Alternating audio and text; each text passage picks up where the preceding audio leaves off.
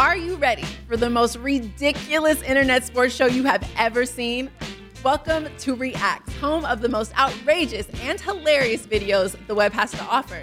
So join me, Rocky Theus, and my co host, Raiders Pro Bowl defensive end Maxx Crosby, as we invite your favorite athletes, celebrities, influencers, entertainers in for an episode of games, laughs, and of course, the funniest reactions to the wildest web clips out there. Catch Reacts on YouTube, and that is Reacts, R E A X X. Don't miss it. This podcast episode is brought to you by Coors Light. These days, everything is go, go, go. It's nonstop hustle all the time. Work, friends, family expect you to be on 24 7. Well, sometimes you just need to reach for a Coors Light because it's made to chill. Coors Light is cold lagered, cold filtered, and cold packaged. It's as crisp and refreshing as the Colorado Rockies it is literally made to chill. Coors Light is the one I choose when I need to unwind. So when you want to hit reset, reach for the beer that's made to chill. Get Coors Light in the new look delivered straight to your door with Drizzly or Instacart. Celebrate responsibly. Coors Brewing Company, Golden, Colorado.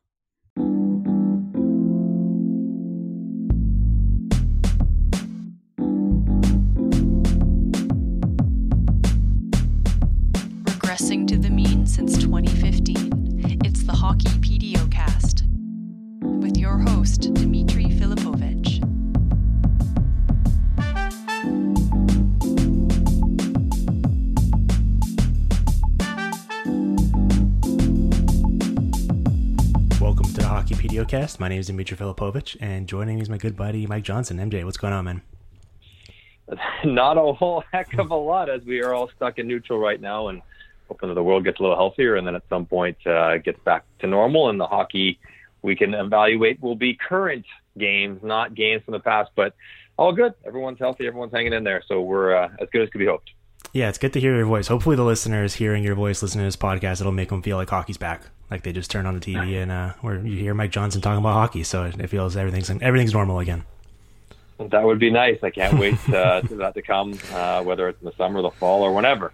Yeah, yeah. I wish. I mean, listen, like anyone else, I wish right now you and I were just geeking out over playoff matchups and as, Mm-hmm. asking each other questions like, should Tampa Bay be going top line versus top line with the Bruins, or should they be using Anthony Cirelli instead? Like, you know, those are my favorite shows to geek out on the playoff stuff with you. But there's obviously Did you just give Tampa the first round win over Toronto? Just, Oh. just curious for our Oh. Toronto listeners. I just want to make sure that we we, we got that straight. unquestionably i thought i thought the you know there's obviously so many uh horrible things going on but from an nhl perspective i i, I thought that um the lightning were kind of the big losers here because I thought this year's team was actually better than than the one we saw last year. As crazy as that is to say about a 62 win team, Yeah. and, and they were kind of firing all cylinders, especially after their deadline acquisitions. And I thought they really got all their ducks in a row. So for them to uh, potentially miss out on this opportunity to sort of uh, get over the hump and, and make people forget about what happened last season, um, that, that that's a big shame for them. I think. I say glass half full because now whenever they come back and playing, and I'm hopeful that they will, they're going to have Steve Stamkos available from the get go. So uh, their captain will be part of the whole run, however long it lasts. That is true. That's true. Okay, well, um, we are gonna make do with, with what we have, and what we have is uh, old classic playoff games. And so I thought that you and I would uh, would rewatch the Ducks and Oilers Game Five, 2017, as part of this uh, PDOcast quarantine rewatchables series I'm doing. And um, yeah, it's fun. I, I actually gave you some homework, uh, and I think uh, considering how little we have going on right now in the way of work, you, you probably appreciated that as much as I did, just having a game to watch and and, uh, and kind of sink your teeth into. So we're gonna go through the usual categories that I've been doing. Um, for, for those of you that are tuning into this one and haven't heard the archives for whatever reason, we've got six uh, games we've already done. So go back, listen to that. Please leave the podcast a rating and review, and and most importantly, stay safe, stay indoors, watch hockey with us, and and that's kind of the point of this as a, a little bit of a uh, a reprieve. And and um, so with that said, you and I are going to get into it, and let's get into the legacy of this game, um, and and sort of why we picked it, and when I pitched this to you. I know you you actually I gave you a list of games and, and you said this one would be the mm-hmm. most interesting. Kind of rewatching this and sort of thinking back to where we were at in 2017, these two teams, everything that's happened since. Like what's what's sort of the lasting legacy of this game now that we're roughly three years out from it? Well, you know, we, Edmonton, Anaheim. You're thinking, okay, so the legacy of this game, I think, was the the beginning. Even though they won the game, like it felt rewatching it it was kind of the beginning of the end for Anaheim, where you know this team was really really good, and um, you know they had a great run for a lot of different ways, um, and it was kind of like the legacy of the game you thought was going to be, you know, one team kind of just hanging on and one team ascending in Edmonton, and Edmonton would clearly pass Anaheim in, in, the, in the near future and roll on to be a good team for years to come. That hasn't been the case. Um, so the legacy of this game was like that kind of gutsy Anaheim team. Just you know that was playoff hardened. I mean, I know they didn't win, and I know they had some bitter, bitter disappointments in the in the playoffs, but they were really good for a really long time. And and that triumvirate of Getzlaf and, and Perry and Ryan Kesler. And you could kind of tell Kesler wasn't quite as healthy as he wanted to be, but he was mm. still battling and just kind of the last stand for that group that was so good. And the other legacy of this game is the transition you thought Anaheim was going to make from those older guys I just mentioned to this young core of defensemen. And there were six of them who played in this game that you're like, this group will be set for years and how that hasn't played out. That's going to be a real curious part about evaluating this game and what happened to the defensive core for Anaheim. Yeah, the legacy for me is is, is I think you were touching on it there. It's whenever someone points to a young team having a lot of success or whatever, and then sort of mapping out what the next eight to ten years of their franchise is going to look like, and just sort of taking for mm-hmm. granted all the steps in, in, in between.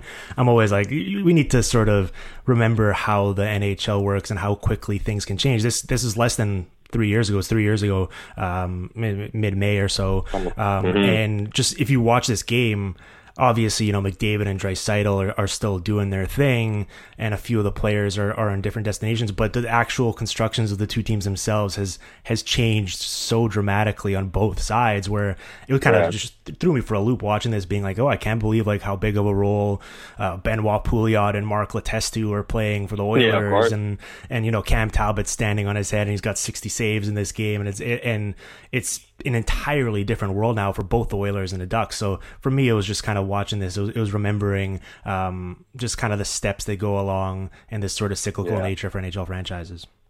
It's a great reminder. Um, you know, I think as players we can relate to it. You talk to a lot of guys like, "Oh yeah, I made the the conference final. I made the final in my second year. I thought we were we were going to be there every year."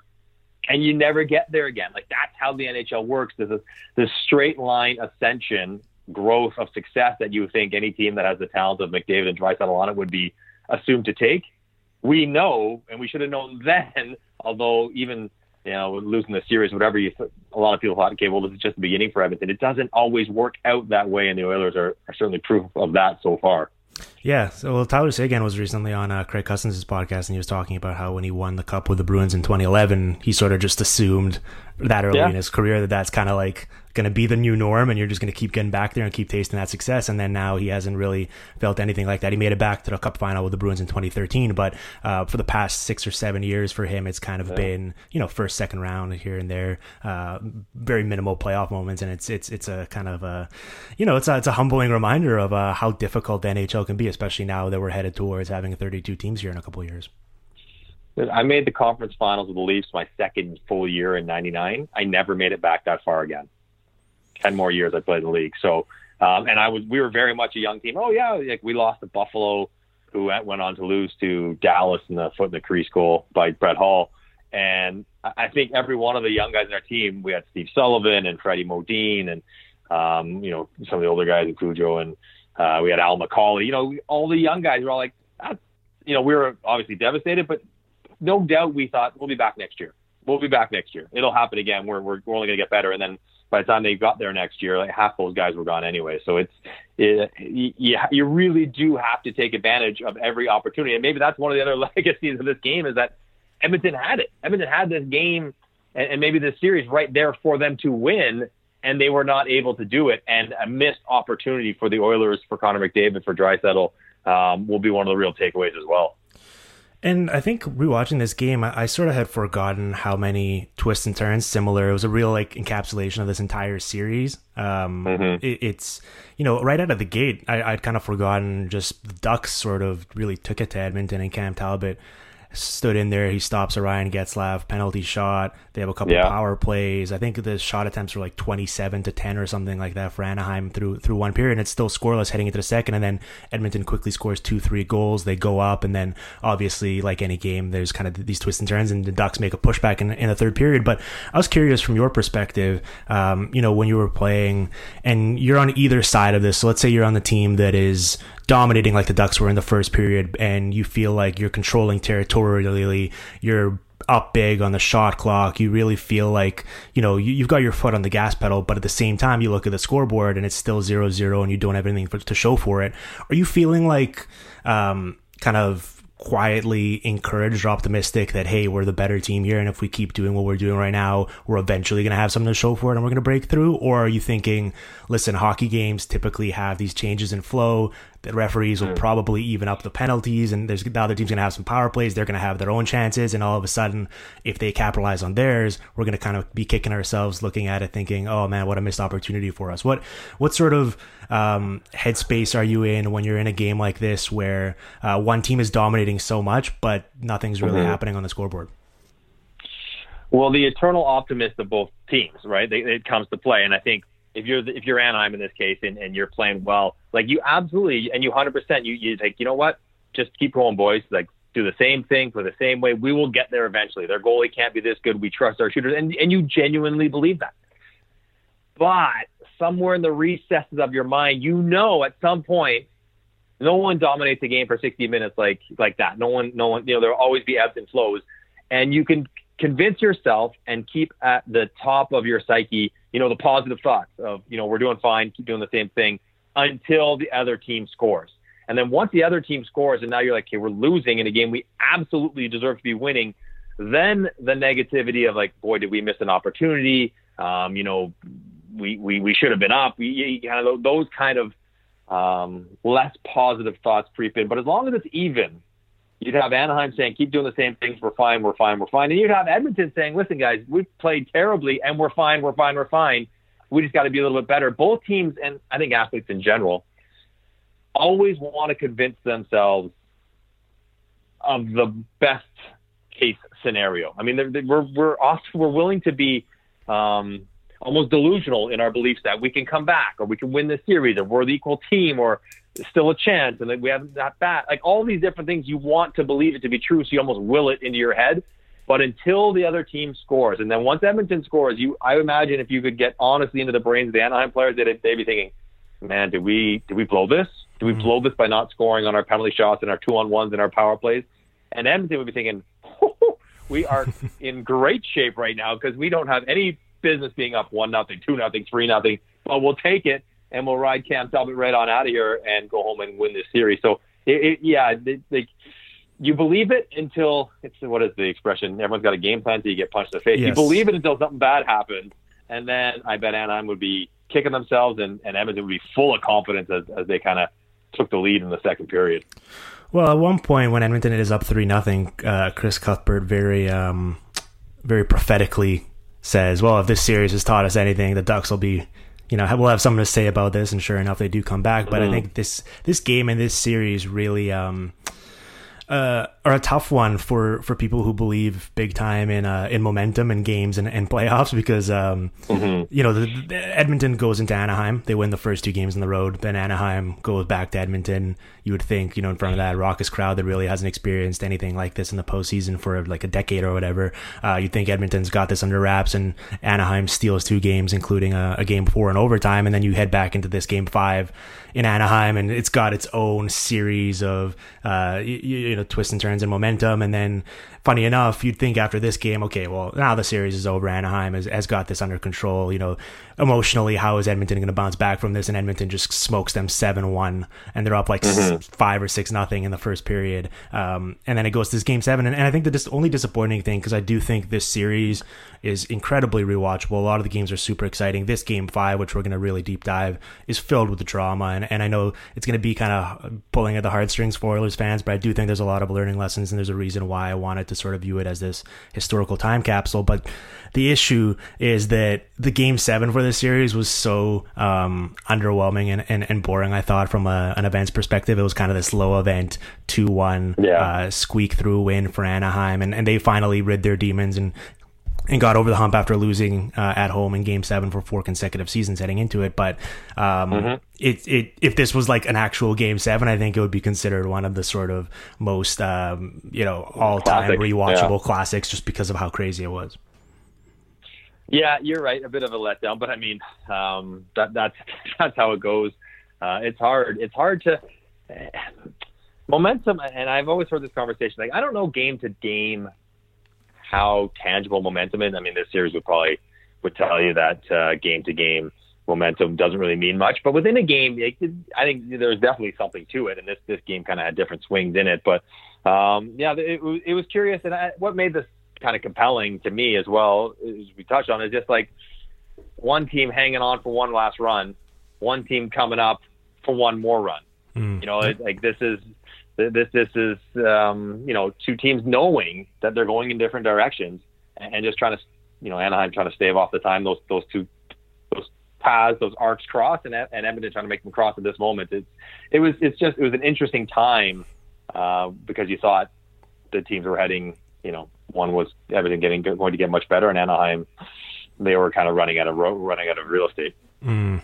All right, well let's uh let's get into what age the best then rewatching this um, you know it can be it can be as small as as an individual performance or it can be as big mm-hmm. as sort of a concept or whatever what what what's kind of struck out to you um, watching this sort of what age the best okay uh, what age the best for me um, this game this series the idea that edmonton probably better off when Draisaitl can play on his own line. And mm I think mm-hmm. this yep. what aged well is that now sometimes he played with McDavid in this game and in this series, but a lot of time he carried his own line.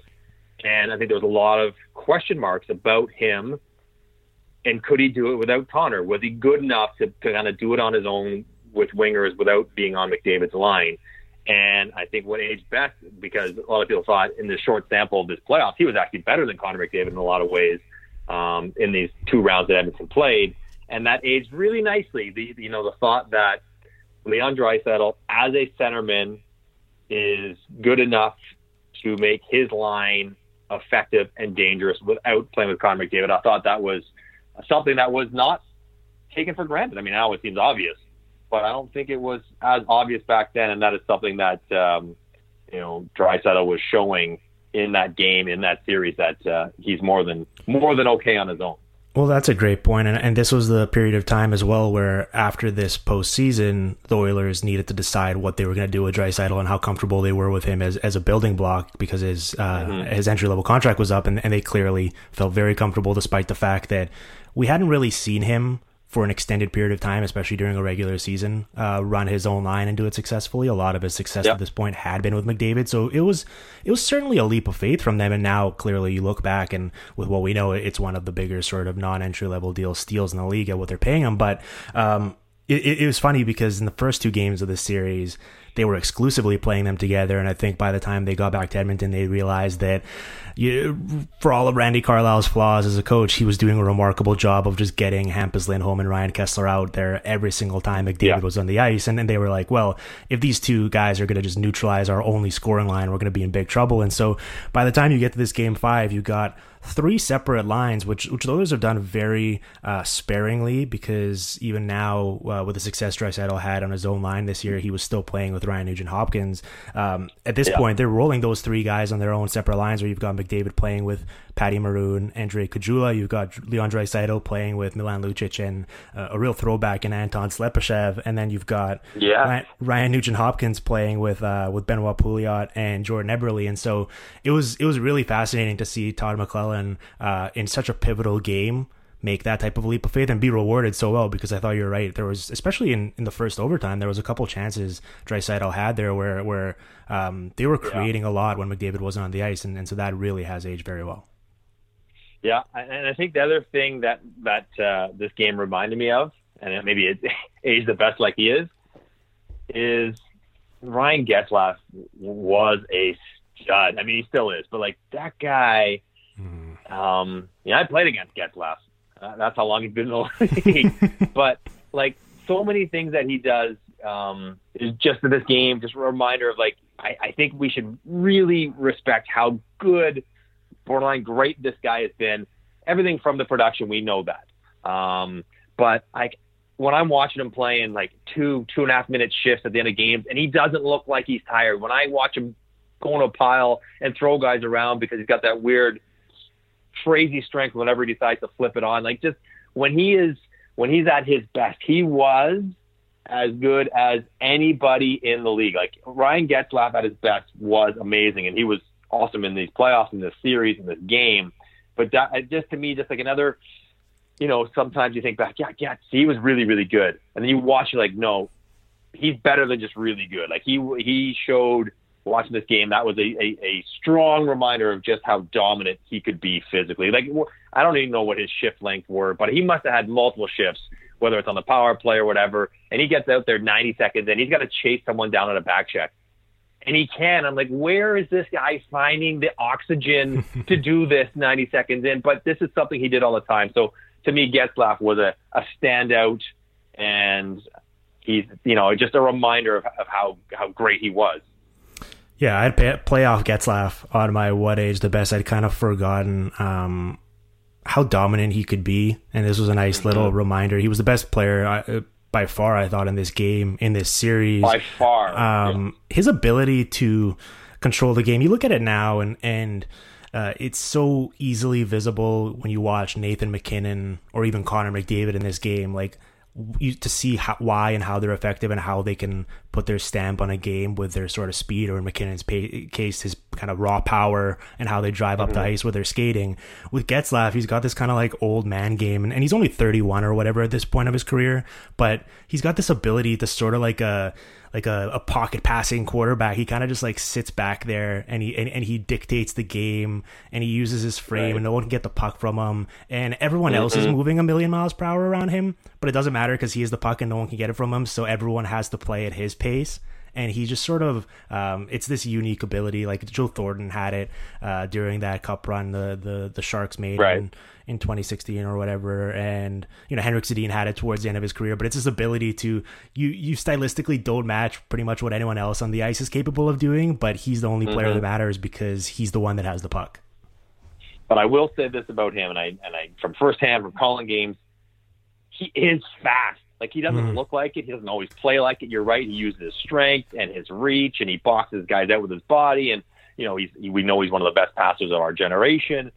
But you know what? You get into a foot race with him. His top speed was better than I don't know, maybe anyone in that series except for Connor. Like if mm. at full speed, he might take a couple seconds to get there, but right. going full bore, he might be faster than anybody else in that series. He's that good of a skater. But it, it, and I like watching him. I like watching a guy who's like, I'm going to slow it down to my pace. I'm going to maneuver the players on my team and the other team with my eyes and my body and my stick position and my hands and everything I'm doing subtly that I'm not even thinking about, but I'm just still orchestrating everything that's happening on the ice, and I got it the whole time. And you can't take it off me. And it's it's just it's uh it's a unique style that not many players could play and he did it very well. Well, you know what's funny? Um, he's one of those guys similar to like I think of uh, Jason Spezza in his prime, or maybe even Nicklas Backstrom, where he's such an elite mm-hmm. passer and he's so dominant as a playmaker, and I think he prefers it that way. That you kind of forget that he's also got this amazing shot, and then whenever he does flash it occasionally, you're like, oh, maybe like I wish he kind of would shoot it more. And and sure enough, I would ha- tell him that thing all the time. We yeah? I, I covered Anaheim series like three years in a row prior to this one. Um, and we would joke about it, and you know, because I'd played whatever, we'd chat, and and and I, I, you know, we talk about some two on one. I'm like, Getsy, like at some point, are you going to shoot? He's like, Oh, I know. Oh, he knows it. I'm like, you have a rocket. Like, why don't you? And he's like, Oh my. He's like, coaches have been telling me that since I'm 15. Like, shoot the puck more, shoot the puck more, and you're right. And he knows it. The coaches know. Everyone knows it that he should do it. He ha- but he has the Joe Thornton mentality. Joe can shoot as well. So can Nicky Backstrom but they would rather pass it to a guy in the back door than shoot it past the goaltender. I honestly believe that. That's just how they are wired. And um, there, there's there was moments in the series where you're like, man, he can really shoot it. Boy, he should do that more because he could. Because there's some goals in his career or some years in his career where he'd score 15, 18 goals. You're like, there's no way Right. That guy can just score anywhere less than 25 to 30 goals because he has the puck all the time, plays a ton, and has an absolute snipe of a shot. So, um, yeah, not lost on you, but not lost on him or the coaching staff who encouraged him to try to shoot all the time. He just, you just, you just couldn't get him to commit to it full time. Well, he took it to heart in this game, and I think that's maybe it was a game plan thing. Maybe that's what the Oilers were giving him, and, and I, I love that where this idea that a great player mm-hmm. sort of changes what he'd gets steps out of his comfort zone a bit because we know how he'd prefer to play based on how his career is gone. But he in this game he takes 13 shots. He's like I felt like even probably maybe even had more. Maybe that's an undercount. Like he was hammering from the point, whether it was on the power play or when it was late in game out of desperation. Like he was putting every single thing on net. Yeah. And it got me thinking because when you think about this year's generation of players, whether it's just because he played in Anaheim or, or you know maybe because he never really had the full raw counting crazy stats or didn't score a ton of goals, so he didn't really get a lot of the accolades. But he's kind of quietly cruising towards a thousand regular season points now. But if you look at and the reason why I said playoff Getzlaf, he's got 120 playoff points and 125 playoff games for his career. And, and since he entered the league in 05, that's fifth, and, and it's amongst the usual suspects of Crosby, Malkin, Ovechkin, yeah. and Patrick Kane. And it's like you wouldn't typically, if you ask someone, oh, from this generation or, or the generation that's kind of phasing out now, who are like one of the, who's one of the five to ten most dominant players of that era. I wonder how many names you'd have to list off before your casual fan got to Getzlaf, but he he's built quite a quite a resume for himself throughout his career. Yeah, it's all functions. He never. Well, I guess he won a cup very early in his career. Right. He never yep. won the cup as like the leading guy as, as the, the prime time Getzlaf. But if you were to get around international players, the best players, the guys who plays on the Team Canada's and the Olympics, the World Championships, or the World Cups, they would tell you that Getzlaf is, is right there. I mean, when he when he gets those best on best tournaments, he is he he shines.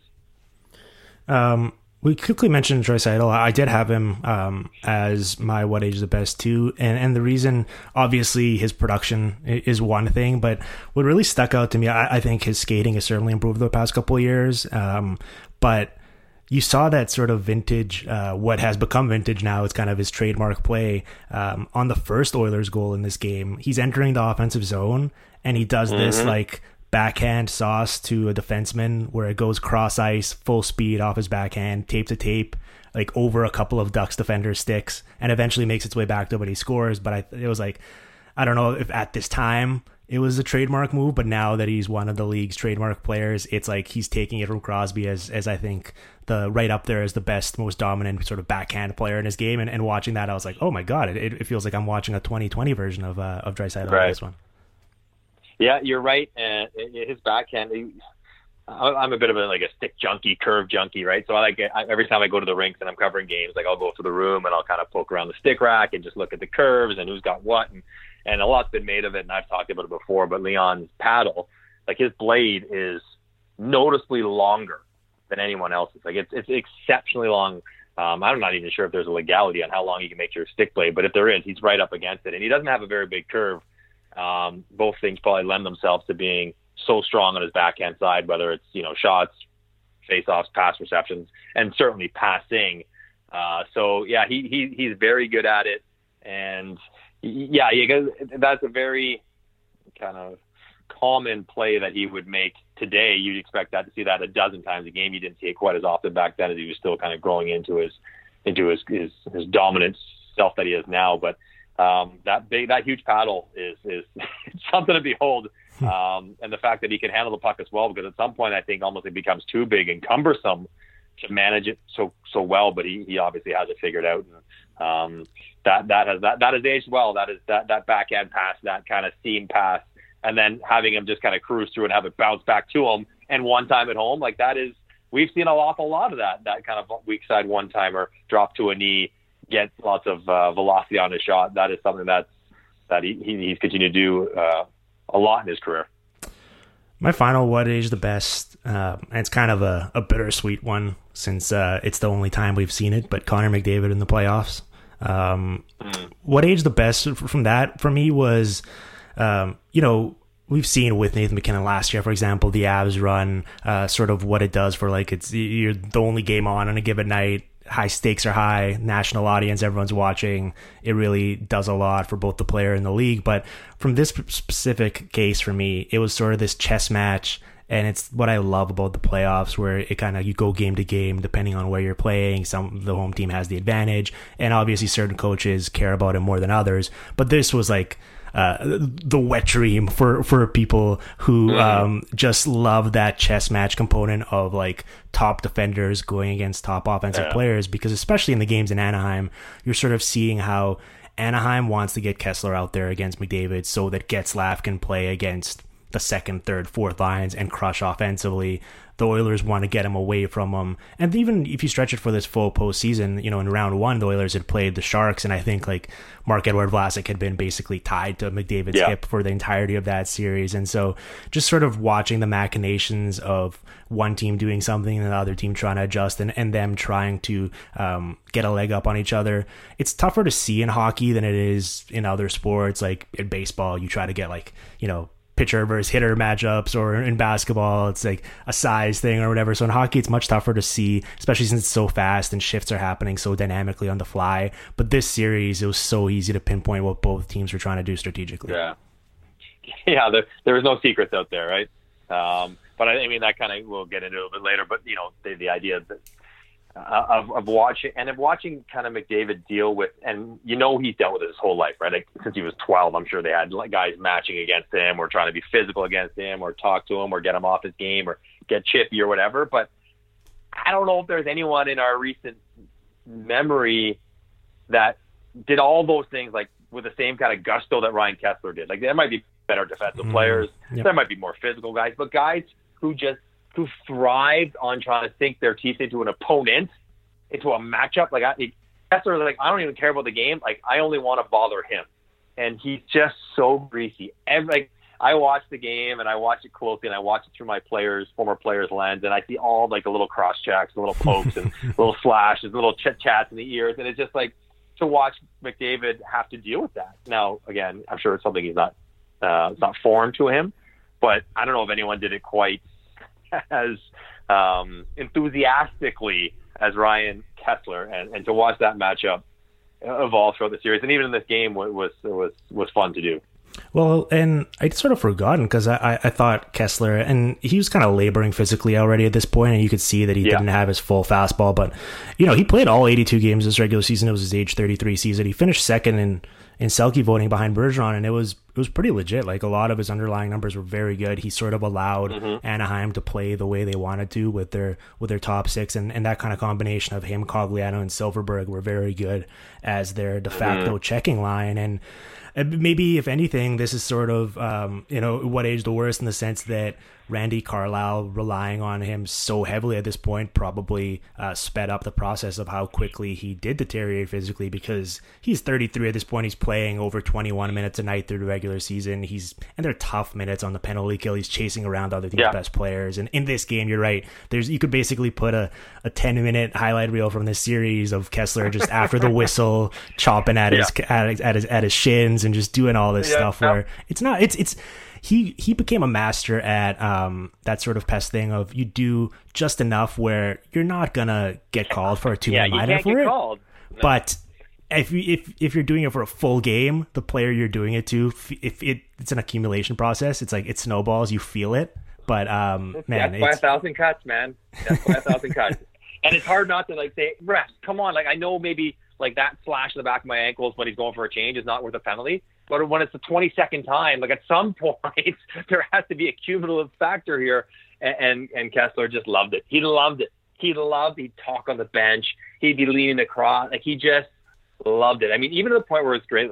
Ryan Kesler, if you, if you go to an old game tape, if you can watch warm up, and I'd be standing between the benches. And one of the things he would like to do is he would come down and stand right basically beside me, one elbow on the bench, drinking water. I don't know, about six, seven minutes in a warm up and he would just eyeball the other team. And he'd sit there for like two minutes, which is a long time to warm to sit still. And I think some of it was kind of visualizing the goaltender, like he'd watch the goal, the other goalie get shots, but then he would like lock in on McDavid or Draisaitl and almost like will them to like look at me, look at me the way I'm looking at you because I'm coming for you. And you know, you'd have some guys come by and like they'd turn like, "What the hell are you looking at?" You're like whatever you're in for a long night fu fu other guys would like would steer clear of that eye contact and not try to engage with them but like it, it right from the second he stepped on the ice for warm up, he was dialed in into jerk mode. And I say that mm. was like as a compliment. Like, you know, he was there just to do his job. And I, I used to love, I'd be like, get an ISO, get an ISO camera on him, check out him eyeballing Patrick Kane, check out him looking at Toews, watch him getting after McDavid without even moving, without even saying anything. Like he's willing them, drawing them into his mental game, which goes along with his physical game. He, he was a fascinating guy to cover. And I don't know, uh, maybe that's what aged worse was the fact that, you know, this was maybe the last kind of time he could do it remotely Yep. close to that level because his body just, it just gave out. Yeah. Yeah, no, that's that's a, that's a great point. And he came up with those Canucks teams with uh, with Bieksa and Burrows, and they prided Yeah. themselves on that uh, Oh. on that jerk puck for sure. Um, all right, well let's let's get into what age the worst then, and uh, I'm going to kick us off with one. So the Ducks Okay. def- the Ducks defense, in theory, it aged the best because it's a list of really good players. You're the problem is Taking very the words right out of my mouth. the problem is the words right out of my mouth. very Yeah. few of them are still on the Ducks. Um, and uh, so in this game, and, and it's interesting because uh, I'm glad we picked this one because there was stretches in this postseason where whether it was because of injuries or because of matchups, uh, Randy Carlyle was using Korbinian Holzer, he was using Kevin Bieksa, but in this game they just fully unleashed the, the six. Yeah. They, I mean, 26 year old Cam Fowler is like the old guard. 25 year old Sami Vatanen, 25 year old Josh Manson, 23 year old Hampus Lindholm, 23 year old Brandon Montour, and 22 year old Shea Theodore. And man, um, that is probably as good of a s- combination of six defensemen as you're going to get from a skill set perspective in the cap era. Like, I, I can't honestly cannot imagine accumulating six better defensemen um, in this era. Could you? Could you imagine if they if they were together now, like where they've become? Oh, like it's a, I guess that's what aged it's waged the best and the worst. I'm with you 100 percent because it's aged the worst because they're not together. Yeah. and they've all gone other places. They're all broken apart. And Vatanen was, you know, off in Jersey, and then dealt. And you got Montour, what in Buffalo, and Theodore in Vegas, and you, you know, Lindholm was there, and Manson's there, and Fowler. They're Like, I understand, I understand the salary cap or the expansion draft played a significant role.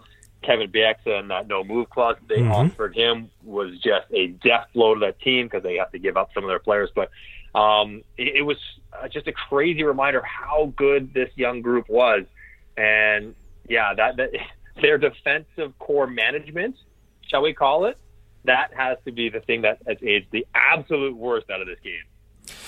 Yeah, and I, I mean, their hands were tied in a sense because of that Bieksa no move clause. But I do honestly think they they just they probably just didn't think Shea Theodore was going to be this good. Like they drafted him, they had him internally. I'm sure they appreciated him.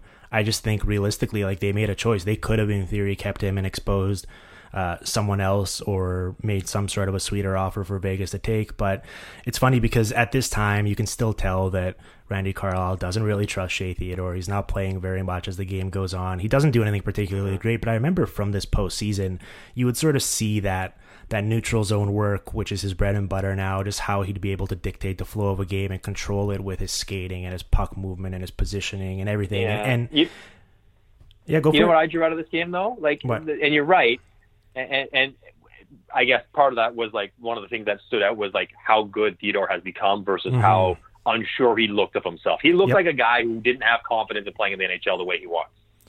You know, he just like like maybe in a glimpse you see a quick little brief. Oh, there's the guy who's a powerful skater, the transition passer can jump up in the rush. But then you saw him kind of kicking around the puck a little bit and backing up. We you, you- like you could just see he was not sure of himself, and Mhm. you know some of that's you, some of that's coaching, some of that's maybe the, the playoff and the pressure. But um, like I- like I thought watching this series, Sami Vatanen was excellent Oh yeah, he was so good. excellent. And like I don't think he's been quite as good since he went to New Jersey. Uh, maybe it's a role and and but like I thought like he looked so good. And Brandon Montour, if you were to ask watching Game Five, like Mm. he looks like he's going to be better than Shea Theodore. If Yeah. He's more assertive. Yep. He gets involved more. He's got more confidence. He's got the puck. He made more plays. He was he was cleaner in his in his decision making with the pocket, and that that hasn't proven to be the case. Um, again, some of that is situation, Vegas versus Buffalo, and everything else. But Mhm. um, the, you just the entire you could you could do some sort of flow chart from that six guys and where they've gone and how their game has evolved because it's not it's not played out as you probably would have thought watching that game. No, it certainly has, and I think this was a it was a weird time in Theodore's career where because of the cap and because of how deep they were. Remember, like the Ducks kept sending him to San Diego, and, and I don't know if he was actually making those trips or if it was just a paper transaction. But it was like it was he was just going back and forth, and it was a really Yeah. um, weird time. And and it's funny looking back at it now because I did see enough from his neutral zone work where at the time of the expansion draft, um, Theodore and Nate Schmidt were the two guys that really stuck out to me as like modern day defensemen that could plausibly be available that could really like if you can get those guys, get those guys. And they obviously got both those guys and it's worked out well for them. But I don't think even in my wildest dreams I expected Theodore to blossom into like a he's probably one of the 20 best defensemen in the league at this point Yeah. based on his effects and and so you know um that's one thing but the montour thing that you pointed out is very interesting to me because in this game he's remarkable like he's flying around the ice he's like he's just doing stuff with the puck where he's just he as soon as he Mm-hmm. Better gets it than I he, remember. he flings You know? it to the guy and and and it's weird because I'm not sure how much of it is him, how much of it is the situation he's in. But watching him these days in Buffalo, it's like the physical tools are still there. The skating is there. Um, the the puck handling is there, but it, he's not as quick with his decisions. And when he makes decisions, it's like I don't know if it's a hockey IQ thing or what, but he's always in the wrong place. I don't, I don't know what's happening. He certainly has not developed the way I thought he would, and and I don't know what to attribute that to. But yeah, if you told me at this time that Montour wasn't going to become a super a star, I I wouldn't have believed you because he was that dominant at this point in time. Yeah, yeah. I mean, it's it's it's strange because you know you, you start you know he's a couple years into his career. He's in his early twenties. It's not like he's 18, and you know you think you'd be a little bit more sure of of the direction a player might go. And um, you know maybe just you just got lost in the shuffle and lost some of that confidence and, and some of the and some of the systems. Maybe playing a bit better team. Obviously, everyone looks a bit looks better when they play on Mm. stronger teams, and, and maybe he's one of the guys that need the kind of structure. You know, I see Marco Scandella re-signing with St. Louis, like he didn't look quite as good when he played in Buffalo as he did when he played in St. Louis. And I Yep. mean, there's something to that for, for guys. Uh, so maybe he, maybe Montour needed a little, little support in that regard. Now, what is the worst for me, besides Anaheim defensive core? The idea that Jordan Eberle can't play anymore. Oh man! Because if you Yep. remember coming out of this playoffs, he struggled, and I don't know if it was a health thing, confidence thing, or whatever. But like a lot of talks, like this guy, he, he he'll get you 25 in the regular season, but he won't do anything when it matters most. And you're like, um, do we watch the World Juniors? Like, do we watch the World? Like, just because it's not he hasn't done it in the NHL because the team hasn't been there doesn't mean he can't do it. And yeah, he might have gone through a couple bad series and didn't score goals or whatever, but. And, and admittedly, like he was quiet in this game. I'm not suggesting he wasn't. Like if I were to watch this game and like yeah, he doesn't look like a guy who's who's who's going to be able to to to maybe help a team to the degree that his salary might warrant or whatever. Mhm. And I think that that idea aged poorly. It, it really did, and and he's moved on, and he's been a big time scorer still, and and in many ways does a lot of things that Edmonton needs wingers to do. Um, that they need wingers to score goals. Like he's not a perfect player, and he's not you know a guy who's going to lead a team as the number one guy, but as a complementary piece. I think the idea coming out of this was like he's he's not that, and he's not worth five million bucks, six million bucks, whatever he was making. But um, I think that idea, that thought, aged poorly because he is worth it. He does score goals, and I think he showed even with the Islanders with their run to the playoffs. And the I think he led the Islanders in scoring when they made the playoffs uh, last year. Yep. So uh, the idea he can't score is uh, factually incorrect. Yeah, the takes here were bad, and I think it was just a genuine misunderstanding of how shooting percentage works. Like he was, he was basically a 13% shooter for the entirety of his career. He was always above league average. This year, he scores Yep. 20 goals on 208 shots, which is 9.6%. He doesn't score in his 13 playoff games on 22 shots, and and there's this idea that, uh, you know, he just doesn't play the right way. He doesn't get to the dirty Right. areas. He can't score in the playoffs. They dump him in basically a salary dump for Ryan Strome. Then they wind up trading Strome for Spooner, Spooner for Gagner. It's a whole mess. And Yes. The Islanders, Islanders get him, and it's hilarious because he instantly that season jumps back to 13.7%, and he's been at like 12% ever since. He was great last postseason. He like single handedly outscored Pittsburgh in that round one sweep. Um, and yeah, so this was a this was a great reminder of not to buy huge into a short term shooting percentage fluctuations because. I, I'm going to take the eight year sample or whatever he had at this point in the NHL as opposed to a, a 13 game stretch where he just couldn't score. Yeah, but I was around Edmonton. I called the first game against San Jose, and like it was they were an angry mob. Like they were angry, and, he, and he's and to at Jordan's credit, he's he's actually been quite frank about how he was hurt and how it bothered him to kind of take the kind of criticism he was taking, and and probably bled into his second round performance uh, because the Heat he took in the first round. So, um, so which I give him credit for for being honest to say, yeah, like it hurts when it gets talked about that way. But uh, that was that was a that was a poor take. And the other one that is maybe not as strong, but um, we've seen a lot of this and I remember again being around the Oilers, and Drake Caggiula had come out of North Dakota, if I'm not mistaken, and he was quite highly thought of, and, and like a guy who I think he scored big goals in college, and you know he he might be a Jordan Eberle kind of player. He might be a guy who can get you 25 to 30 goals playing on one of those top six roles. And maybe what what is the worst, and, and you know he's an NHL player, and I, and I get why coaches like him. He's quite reliable, he's energetic, he's spirited. Um, but the idea that he's a top six guy in a good team, probably, which they were trying to make him in Edmonton, probably did not age the best. Yep. Yeah, certainly. Uh, and that era lasted pretty short. Um, and it didn't work out the way I think they thought. Um, yeah. The way Connor McDavid is officiated aged the worst for me because. Uh, uh, and you can stretch this out to, I'd say, most stars in the league, and especially when the playoffs come, where the rules seem to change. But he drew 52 penalties this regular season. Since then, in the three years, he had 36, 35, and he drew 24 penalties this year, which was tied for like 20th most in the league or something with Tyson ridiculous. Jost. It's ridiculous. He, I mean, listen, like you, you can certainly make an argument that um, you don't want to turn the game into a, a, the product that it was after it came back from the lockout in 2005, where it's just penalty box after penalty box, just march there. So it's slowing the game down. The game is at its best when it's free flowing, five on five, trading chances. But I mean, at the end of the day, like you need to protect your star players. You also need to just call the call the game as it's intended to be called.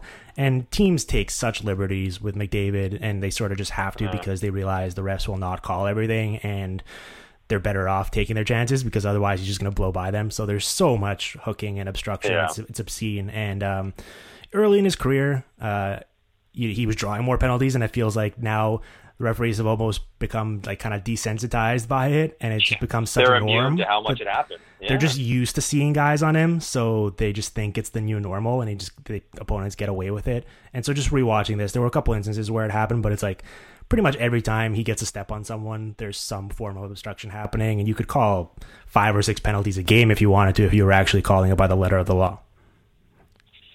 Yeah, you're you're right, and that's been a point of contention for me. I've talked about this a lot, and to me, see, I, I don't use the phrasing "protect your star players." Now, there's probably something to that. There's a reason why the NFL goes out of their way to make sure nobody touches a quarterback because they are more important. But but like, there's something to the meritocracy of hockey mentality. Right. Like, you don't need to protect the hard the star players. You just need to call it the same way. You just Yes. need to you know apply the rules. And whether it's the Chris Pronger or the Shaquille O'Neal defense, like I'll foul them every time, and they won't call me every time because they won't. And so I'll just, you know, I'll take my two penalties, but it'll help me the rest of the game, and it's a net positive for me. Like, I don't think we have to go down that road. And, and you say, well, we don't want to see a parade of the box. You're right. But guess what? If you do that all the time because you can't skate, and like if you can't skate as fast as him, that's too bad for you. Like you should not. That should not be his problem that he gets dragged down because no one can skate as fast as he can. That should just be his advantage. And um, you know what? Those teams, if they take eight penalties a game because they can't defend someone, then, then they won't be playing for very long if they don't figure it out. If they don't change the way they do it. So I, like my whole thing is like, call it the way it's written. Call it the same the whole time, whether it's overtime or the first period, or whether it's the playoffs or the regular season. Call it the same. Call it the same throughout the game, and the smart teams and the smart players will adjust. And the teams that can't do it as well because they're physically not capable or mentally not willing to, then they'll lose more games and they'll Mhm. change players and they'll adjust too. Like I, I don't think it's as confusing. And yeah, there might be some more penalties. But I don't think it's like this massive undertaking to say, and it's not to free up Connor McDavid. It's just to call it the same. Yes. Just you know what? If you're going to commit an infraction, we're going to call it. Simple as that. And now McDavid would probably benefit more than that because he's better than everyone else. But you're right. Like I can't even imagine how frustrating it would be for him. You know, uh, because at some point, like you know, bitching and moaning at the refs won't work. It'll probably work against you. But every time he skates off the ice, he, eh, eh, like you're like, okay, that's a hook, that's a hold, that's an interference. Every single time, um, it would it would be very frustrating for him, I would imagine. Yeah, well, it's not. It's not. Uh, protection is the wrong word. You're right. I think it's more so like, you know, you know the the mentality of a competitive pro athlete. It's like you're gonna try to get every advantage, and so if the referees tell you that Of a course. certain thing is okay, you're gonna keep testing the boundaries of what's okay, right? So you're gonna keep. It's gonna keep escalating. We're gonna keep doing more and more until you're you get slapped on the wrist and you eventually get told no you can't do that. And then you go back to square one and you keep trying to work your way up to, to kind of figure out what those what the line is you can't cross right? And so if the referees are stretching that line further and further it does become dangerous both the product of the game and also player health. So um I think the other thing in terms of officiating, the call at the end of regulation, I can't. Oilers fans are probably like, I can't believe you're taking 50 minutes to get to this point because it's like the, the main point of the game. But the reason why it aged the worst for me is um, beyond the fact that it decided the outcome of the game was I still three years later don't really know what goalie interference is. Like, uh, Right. It, it just So that seems was like my most an- that was my most unanswerable question. right. It still what- is, yeah. What's goalie interference? Yeah. I mean, because there's no there's no real consistency or clarity, right? And and and that's the thing that's infuriating. I think if you just lay down the guideline of you can't do a certain thing, and every single time you call it that way, regardless of the result, I think people will be okay with it. But in this case, you get this instance where you could make the argument that Darnell Nurse pushes Ryan Kesler into the goalie, but Yes. Kesler makes no attempt to leave the crease, and Talbot cannot play his position. And I was under the impression that those are two main tenets of what constitutes goalie interference. So I think they they just chose to focus on okay, Darnell Nurse initiated the contact, and so we're gonna go with that. And they just it was too big of a play to change it. So I think they just went with a call on the ice because it was this complete scrum and mayhem. But I just think that's the sort of the a flawed way to view it, and I just wish at some point in time we did have a definitive rule because I watch a ton of hockey and at any point in time, if there's a review for goalie interference, I have no idea what the outcome's going to be. You may as well flip a coin. Listen, I'll do broadcasts and they'll come up. I'm like, they're like, so what do you think, Mike? And I'm like, I think that's goal interference, but I don't know. Like, Yeah. you know, that's how I would call it. And, but I, you know, again, because what makes this one so difficult to, to, to, to figure out is that I think Ryan Kesler most definitely was pushed into the goaltend, and that's on the Oilers. So, you, like, if I'm standing in front of the net, and you cross check me hard, and I fall on your goalie. Like, that's not goalie interference on me. That's you for being silly. But there's no doubt you're also correct, and in typical Kesler fashion, he takes a long time to kind of extricate himself from the goalie pad. He's hooked in his knee, and and that that probably should have resulted in the goal interference. But then we're trying to split hairs of like how quickly should I expect you to get out of there, and that's a hard thing to re- to, to figure out. I mean, as, as quickly as possible, I guess. But um, yeah, I mean, it, the Oilers fans have an absolute case to be, you know, livid about how this played out.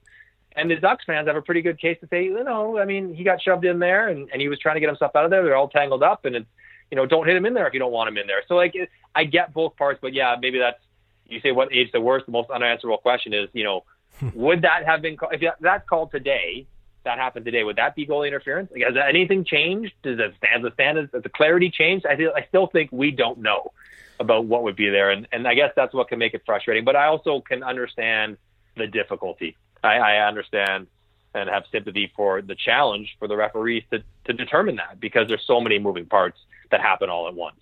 There are. It's tough. It's certainly tough. Um, my final what age the worst. How much time I spent arguing about Kris Russell at this point in time. I wasted so much time and effort online writing articles, doing podcasts, talking about Kris Russell, and now in 2020, it's like I just look back at it and I just can't. I mean, it's it's the game has changed so much, and I think that the, are those kind of wars or online wars or arguments are over. But it's like, man, it, it seems really outdated how much time we were spending arguing about that because this was sort of maybe it was like a year before this where he was still in Calgary and he was playing like 24 minutes a night, and people were wondering how Yeah. good he was and what his effects were, but. um it was just a it was just a completely different time. Yeah, yeah, and I mean, I think there's you know the idea of the like Kris Russell's a tough guy. Yes. like, he's a Yep. physically a tough player, and and I think he's a very much a a um a, a liked and respected teammate. So that Mhm. that that adds into teams that are trying to evaluate him. It's not just about you know, well, we, boy, do we give up a lot of shots, or boy, do we play on our own end an awful lot. We get outscored, we get outchanced.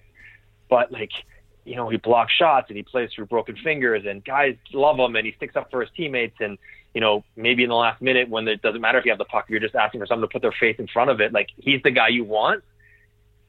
And I get that, but over the court, you know, I don't know. It's, you know, I, I guess I respect for how hard he plays. It's just, you know, it's the game's, it's, it's some of the things that the game does right now are, are tough for him. They were tough back then. It just, uh, Edmonton fans, the Calgary fans were, were, they're so passionately defending him, even though the numbers would stack up and say, you know, it's, you know, on a, on a aggregate basis, like you're not doing as well with him on the ice as you might be without him well, not playing so much the thing that bugged me is just like every online argument, it was everyone was overcompensating to try to make their point. So everyone was like stretching, both sides were stretching to such extremes. Yeah. To, to, it's like, oh, he shouldn't be in the league, or it's like, oh, we have these internal metrics that show that he's actually really good, which every team would require and would say that. And it was just like, can we fall somewhere in the middle and say he's like right. a useful third pairing defenseman that can kill penalties and be out late in the game when you need to sacrifice your body? Like, there's a certain role for that on a team. Can we not disagree? Like that makes sense. It doesn't have to be either end of the extremes. No yes. one's saying he can't play in the NHL. No one's, but no one's saying he's a first line. Let's just let's just let's use some common sense to dictate a conversation. I mean, that's too hard. Common sense is no fun. Nobody wants to hear any of that. Well, uh, on a related note, I think the reason why uh, this series holds such a special place in my heart too was it was like it was such a it was a perfect meeting of Randy Carlyle's Ducks which like bugged me so much with how they played dump and chase so much. And and it, I think rewatching this, I was actually kind of blown away, pleasantly surprised by the roster talent they had at this time. We talked about the defense. Kesler still has 75 80% of his fastball Getzlaf's playing really high level but you've got like yeah. Rakell and Silfverberg were flying around in this game it's yeah. I, I lament the fact that the Ducks at this time weren't this modern team that was playing this up tempo track meet style, similar to how like the Leafs play, let's say now, because they had the defensemen to like certainly play better defensively, but just move the puck up the ice quickly, and they had the forwards to play a fast game despite you know Getzlaf wanting to slow it down, and they just chose not to play that way. And maybe it was all these like playoff defeats in the years past where they fall short in game seven, so it makes you kind of react and be overreactionary and you fire Bruce Boudreau, you hire Randy Carlyle, you, you, you decide you need to play slower, you need to play more physical to get over the hump. And they do get over the hump right. in the series, but it's, it's like, man, this team should have and could have been really special to watch. And I remember at the time, certainly not thinking that they were appointment viewing television by any means. No, you're right. If you're running a team and like you've had a ton of success, right? And whatever it was, 700 point seasons in a row, whatever, like you know, lots and lots. Like it, it's it would be hard to get right away from that from that style, from that philosophy. Even though you're coming up short, I mean, they lose to Chicago in games, whatever, the four game sevens at home in a row, like, but you're right there, right? Like, it's not like you're miles away. So I, it would be it would be challenging. And if you're the GM and you're like, hey, we're going to get rid of Bruce Boudreau, who we know is a, a very good regular season coach, you know, you probably go back for a low risk because we have the group. We're really close. Like I, I, get, I get how you can fall into this sort of group think mindset of just do the same thing, dumb it down, down it down because we're good enough to basically get there like this. I don't know what will happen if we go the other way. I kind of know what happens, and we know management coaches like it's all about control. It's all about controlling variables, controlling the outcomes, and they would feel they had more control going this way than they mm. would if they would have turned it over to, you know, a, a, more contemporary style that maybe get played now. Yeah, no, I get it. I get why they did it. I'm just, yeah. I'm still disappointed by it. Um, okay, so listen, a couple. Of, yeah, you're right. Listen, it'd be all, way more fun if everyone just played it open and free, and then we'd all be very happy. But you talk about um, rewatchable moments, TSN mm. turning points. Yes, and you know it'd be easy to say, well, the review at the end, or or you know missing the penalty shot. But I go to the most obscure thing. So it's 3 1, and it's late in the third period. Mm-hmm. And obviously, Anaheim's pushing, score effects are, you know, Edmonton's hanging on, but Cam Talbot's playing awesome. And Adam Larsson goes in the corner, tries to get a puck, and uh, loses his stick. If you watch the second goal, so then instead, so he has a decision to make. His stick is sliding up towards the point. He can either stop at the hash marks and go back to the front of that without a stick, engage in a fight, maybe grab a forward, battle, block shots, or he can try to chase a stick and get back into the play. He goes to chase his stick, pulls himself up to basically the top of the circles, there's an underneath pass, and I'm watching the first time, I'm like, why is that pass lane so open? It's because Adam Larsson is above the top of the circles on the boards trying to grab his stick, mm. and it gets out to Cam Fowler, and there's bodies in front, and the defenseman who'd be there in front, either blocking a wrister, which is what Cam Fowler scored with, or clearing out or attempting to clear out the forward that screened Cam Talbot. Yep. He's not there. So the TSN turning point to me Ooh. was Adam Larsson dropping his stick and electing to chase it to get it back prior to Cam Fowler's second goal, which set up the tire and the winner, everything else. But it's just such a such a it's a thing that happens all the time, and I get these conversations all the time. What do you do if you break your stick or you drop? Did you chase in the defensive zone? Do you go back and get it, or do you retreat for position and try to sort it out later? He went to get it, and it did not turn out well for him or the Oilers. I like it.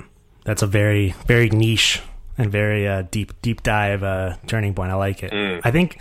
I mean, listen, that entire sequence. So it's three nothing Oilers with three thirty four left. The Ducks pull their goalie for an ozone draw. There's so many. Uh, this might seem well, kind of like yeah. Draisaitl. Yep. He drops his. He, he blocked it with his back twice for the first goal. Yes. Adam Larsson chases his stick after dropping it. Very strange. Second goal. We can mm-hmm. talk about the goalie interference, but it's Mark Letestu. I think it was the puck on his stick about 15 feet inside his blue line. He doesn't get it out which allows it to get dumped back down the front of the net, and the mayhem, and then the Rakell tying goal. Like three different incidents where either the Oilers didn't do something right, or had a bad break, or didn't quite get it over the blue line. That would have ended this game, and three times in a row in the last four minutes, it got in the back of their net. It, it's wild how many things worked out for Anaheim or had to be messed up by Edmonton to allow them to come back in this game. Because the game should have been over even with Anaheim pressing and everything else, because the Oilers had it. They just they just made some bad decisions in the in, in the wrong spots. Well, not only that, but when it's three two, Gibson stops Letestu like in tight, and then Benoit Pouliot hits the post. Yeah, Pouliot post, yes. And Chris Cuthbert goes, mark that one down, and uh, and then they score shortly after. And you're right, like the on the first goal, uh, like Getzlaf's just teeing off as hard as he possibly can, and yeah. it's like just using Draisaitl's body as a as target practice basically. On the second one, and what you mentioned with Adam Larsson not being there to clear him out, Cam Talbot is literally getting triple screened. Like they've got this mm-hmm. triangle going: Kesler, Perry, and Rakell. And it's like, oh my mm-hmm. god, being an NHL goalie looks like the absolute worst. Like you just cannot see a single thing, and the puck just finds its way through. And on the third one, mm-hmm. you talk about these like kind of make or break game game of inches types of plays. Cam Fowler yep. saves the game twice because on the first first like breakout pass when it's three two, McDavid's hounding him on the forecheck and he kind of spins around him and gets the puck out of his own zone as they're trying to break out with empty net. And then at the blue line, when you're talking about Letestu clearing it, he makes a beautiful save and then just basically spins around and throws the puck into traffic on net and it gets to Rakell and they score. But it's these plays where like high leverage, uh, he makes one misstep and the puck is in the empty net and it's 4-2 and it's over and uh, mm-hmm. it doesn't happen. And, and so I thought Cam Fowler's poison that it was was pretty remarkable. Like he, it really stuck out to me the final three minutes, just like how in control of it what he was as sort of this uh, last line of defense. Yeah, but you also have to respect at that point your default, like your safety mechanisms are gone. So he can, he can hang on the blue line with great poise, but it's also very risky because you wouldn't do that if it was a tie game. Because if it doesn't work out, the game's over. They're going to get an empty netter. But because it doesn't matter at that point, you put yourself in a spot to to play with poise and make strong plays with the blue line. But because you, you've you've absolved yourself from screwing up and and and it worked out a couple times in a row because he could have very easily stood on the blue line there with Letestu at the end of the game and pop over his stick, and he's not going to beat McDavid to the puck on the race. But because he was willing to stand there, he happened to knock it down. Uh, but it's it's amazing because you just you know when at that point you don't care if you get scored against, so you give yourself chances to look really good, and he did. Yep, it's very true. Um, biggest heat check performance. Two things. You know, big, well, before biggest okay, heat yeah. check performance well, I thought the biggest that guy ran like random guys that popped into the series. Mm. Two guys from one on each team, Jim, stood out, yep. and kind of surprising. So they're they're basically the same player, Mark Letestu and Antoine Vermette. Yes, and and and how much their coaches relied on these guys, and for good reason. They're both very good on their faceoffs. But I remember Letestu was like the power. They had a five on three out there, uh, where McDavid scored the goal in the second period, and I'm like, okay, yeah, there's there's Nuge, there's Draisaitl, there's McDavid. Um, I'm not sure. Maybe it was Klefbom playing the point, and like, oh, there's Ever. Oh, that's not Eberle. That's that's Letestu. Yep. Letestu was their power play right shot trigger guy. He was. And I know he had a couple of years where he had I don't know maybe had eight or ten power play goals, whatever it was. But um, just the just the prominence that he played with the Oilers was noteworthy because I kind of forgot that you know he was you know that important of a player would play in those kind of situations. He's out at the end of games, out at the end of penalty kills, five on three, four. He's out there with those guys. Um, they obviously saw something really neat in him. And Antoine Vermette, same kind of thing. Like this guy uh, was, you know, he's playing on center, you know, down depth centerman, but he played an awful lot. And you could see Randy Carlyle like would just love the fact that you could always put him out there. And every single face-off, he does the power pull. So he's a lefty. He turns his bottom hand over and he just reaches back to his backhand side and he's just so good at it. And every single face-off, he ends up on his knees because he dives his whole body into trying to pull it back. It's just amazing to watch from a guy who was no good at face-offs and myself. Just like, God, how committed he was. Every single fade in a neutral zone with 10 seconds left in the period, a total nothing face-off, and he is diving into it with everything he has. Just those two guys stood out just because they both found a niche, and every team has one, guys like this. Um, currently, always but just the coach. They clearly the coaches love these guys. The amount that they played and the roles that they played, and and they just were very good at a couple different things. But it was things that the coaches clearly valued, and so they found themselves a nice prominent role on, on the club. Well, I love it. Like you watch, um, like a high, like I've been watching the Michael Jordan documentary on, on Netflix, and um, like they're showing the highlights of when he scores 63 points against Boston and the commentators are like every time he scores a mm-hmm. bucket they're counting they're like that's 50 points like that's 60 and in this broadcast the broadcast is treating Antoine Vermette face-off wins like that yeah. they're like yeah, yeah, that's yeah. that's 22 face-off wins oh my god and like he was just out there on every draw and he was just sing like so smooth so that's a good one Letestu mm-hmm. was um he was this weird like special teams ace at this point of his career. Like there was one play on the penalty kill where he does this like lob pass over the defense to Kassian, and he almost scores on that. He's just out there for like mm-hmm. 22 minutes in this game, playing a huge role. Scored a couple power play goals in game one of this series. So yeah, that was a good call. Um, my biggest that guy was Benoit Pouliot because in preparation for this, I stumbled upon his cap friendly page, and it's the most random piece of literature online. Like it's so he gets drafted four, fourth overall in 2005. Yeah. He gets traded after 65 games for Guillaume Latendresse, and it was kind of this like, oh, both guys were high picks. Let's try a change of scenery. And then after his ELC expires, he signs five straight one year deals. So he was just like perpetually in a contract year. He but for 5 mm-hmm. different teams. He was just bouncing around. He had a couple moments, and then he finally signs this long term deal with Edmonton, five years. And he's playing a pretty big role in this team, but shortly after there he gets bought out and he's out of the league now, but it was just like I remember him being a hot sort of he was kind of like this lightning rod player because he would take yeah, sloppy penalties. For sure. He yeah. you could see the physical tools where you just wanted more from him and and be like, oh my god, I can see why he went top five in the draft. He's so gifted physically, but the sort of end result wouldn't justify it, and so people were very frustrated with him. So he was my uh, my biggest that guy because it kind of just reminded me of the Benoit Pouliot era. Um, biggest heat check performance. Do you have anyone that really stuck out to you? I guess it was. I guess for you, it's also like Letestu, right?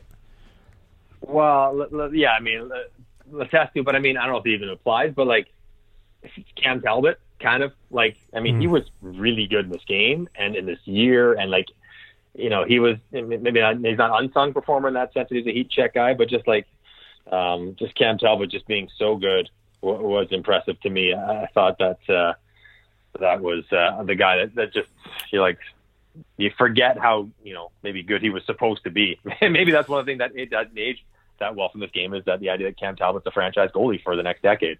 But uh, I don't know. He's not unsung because he's the goalie, but uh, you know, I, I, Cam Talbot just was a guy that just was like, whoa, he yeah. was so so good. Well, he stopped 60 of 64 in this game, and honestly, the three he gave up in regulation, like he did not see any of those pucks. Like they, they were just bouncing mm-hmm. off bodies, and so he was on another level. For me, the biggest heat check, and this might sound weird because of the career he had, but Corey Perry in this game. So I think people forget at the start of the series, they'd acquired Patrick Eaves at the deadline. And right. he was on a complete bender. He scored 30 goals this year. He was awesome when he came to Anaheim. And so he was playing on the top line for the first three games of the series with Rickard Rakell and Ryan Getzlaf. And then he gets injured between game three and four. And so in this game five, Corey Perry's up to the top line. And after playing 12 minutes in the first three games apiece, he plays 30 minutes in this game. He scores the obvious uh, double overtime winner, but he has a couple assists on the three goals that they scored to tie it late in the game. He's around the net causing havoc in typical Corey Perry fashion. It just felt like this sort of uh, turn back the clock. He stepped in a time machine and just gave us one last vintage Corey Perry performance. And it was like everything mm. that his career was, which is annoying around the net, nice yep. hands, scoring that goal. Oh, yeah. yeah. yeah. So for me, it was yeah. he was kind of a heat check. Yeah, no, that that that applies well because you forget kind of the role. You just assume when you watch this game, while he's on playing with Getzlaf, that's where he's always been. You forget how much his role had been diminished that year um, under Randy Carlyle. So yeah, that's that for sure is a good one. And the fact that he's still going. Yes. you know, well, he's, he's still chugging along. Um, you know, or at least playing in the NHL. Some uh, because between him and Kesler, they were both just kind of like just just I respectfully just just so greasy and everything like you know bumping in the goalie and extra little elbows and falling back on the guy like just every kind of little not very subtle to the players maybe people at home don't pick it up but just like every top moment possible they could do something annoying they went out of their way to do it yep yeah uh, and running on fumes at this point, so I respect the fact that he could turn back yeah. the clock. Um, Doc and Eddie's commentary corner. So I was excited to do this one uh, with you, obviously, because you can speak to it personally. But so I chose the NBC feed uh, specifically because Chris Cuthbert was doing the play-by-play, and if I can listen to him, I will. Um, He's awesome. Yeah, he was so good. So in, in this series, it wasn't in this game, but I was watching the highlights, and in Game Three, McDavid scores this crazy goal, and he just goes like "McWow." And then on the tying goal, he just goes, Rickard, Rakell. And he just like, he just, it, I don't know what it is about like his inflection point of his voice or whatever, but he can just say someone's name and it's like he said 50 really well thought out words, even though he didn't. But I just feel like he did based on the way he said that one particular phrase or one particular name. And that's why he's, he's one of the best play by play guys in the league because he is capable of saying so much by just saying so yeah. little. You're right, and I mean I've had the great fortune of working with CC often in my career, and um, the bigger the moment, the better. Like you know, the more he distinguishes himself, and um, you know I thought that you know when when the last four or five minutes of the game, when you know you know it was Bush who was doing the uh, color, if I'm, if I'm not mistaken, mm-hmm. Brian Boucher, and um, you know, you don't you don't do a lot, you don't say a lot as a color guy because you know so much is happening. You got you know the play by play guy gets carrying it, and and CC is so good at that. Um, some of my favorite broadcasts are ones where I'm just standing there listening to them for like four or five minutes into the games while I'm doing the broadcast with them because you know I'm enthralled as well with hearing him describe what's happening right in front of me. Um, but yeah, like he's certainly on top of his game. Um, you know, he certainly did the idea of like mark that one and remember those goals and we probably should, you know, they're very prophetic in this game, both guys just predicting that the game wasn't over and we probably will see some different moments. And, um, yeah, so I, I, I like that. And then I think Bush, um, was still a little bit earlier on in his career doing this, but like he was put in a really tough spot and I empathize because I do it. Um, cause where you're sitting there trying to explain what happened at the end of the game on the, the, the tying goal and whether it's goal interference. And, um, you know, and some people might want to hear like, okay, what's your opinion? Like, what should the call be? What will the call be? And those don't always have to line up. Like, and and maybe this is my own personal bias, but I'll say like, I would call it a goal, but I don't think it's coming back, and that's okay. Like those both those things can be true, but um, you know, he's tr- you know, you're trying to explain what's going on, and it's a tough spot and such a big moment. The crowd's going crazy to try to accurately get through you know, all the stuff going on and the potential goal interference. And I don't know, and maybe correct me if I'm wrong, that could be like if you ever said that will count, that won't count, that should count, that should not count. And I and I think generally speaking, I I like the color guys to, to kind of just like give me your opinion. I don't mm-hmm. care if you're wrong. Yep. Like I, I I'm not gonna like, oh, you're an idiot. You don't know you don't know hockey because you said that should count and it didn't, or you hate the Oilers because you said it should count. Like, but like I'd like to hear your perspective. You're right there. You're watching the replays. What do you think's gonna happen? As opposed to like, you know, you, everyone can see both sides of it. He was pushed in, but did he get out in time? Cause he, you know, everyone can see what's happening, but like, you're right there. Like, what do you think should happen? And I know that that can be a tough thing, especially in a massive moment like that. Yeah, no, I don't think he did. I think, and yeah, I agree with you completely. Whether it's right or wrong, or you agree or disagree, like the color commentator yeah. is there to provide their opinion and perspective especially whether it's as a former player or, or in, in this case, like from ice level, what you're seeing, what you're hearing. Um, Mm-hmm. Cuthbert, yeah, after the after Rakell ties it, he goes, "Are you watching this?" And it's one of my favorite calls. But uh, I, I wanted to ask you, so as you, you kind of alluded to it, but as the color commentator in a game like this, you, you, if you're so fortunate to call something like this where it's so frantic, there's so much happening, there's so many things to parse. Like, what, what's it, what's it just like, especially if you're doing it from ice level, just kind of because you want to capture that moment, you want to sort of reflect the energy in the building, but at the same time. Uh, like I was saying with Cuthbert, like less is more sometimes. You don't want to be ramping it up where Yep. you're just like yelling at the person sitting at home either. You kind of want to still sound like you're in control of the moment. Like I imagine it must be really difficult sort of finding a nice balance between those two sort of energy levels or emotional states. Yeah, you know what? I, I think. Listen, we're all passionate about the job, right? Like, so like you enjoy it. Like you will, you, you ideally will reflect the the the energy, enthusiasm, the emotion of the moment with your voice, and hopefully that's not screaming, but just you know it comes across because you're excited and you're into it, and it, people can feel it. Um, I think the greater challenge, and I think, and having said that, I, I think Bush is one of the best in the world at being a color commentator um, now, and, and and you could see it back then.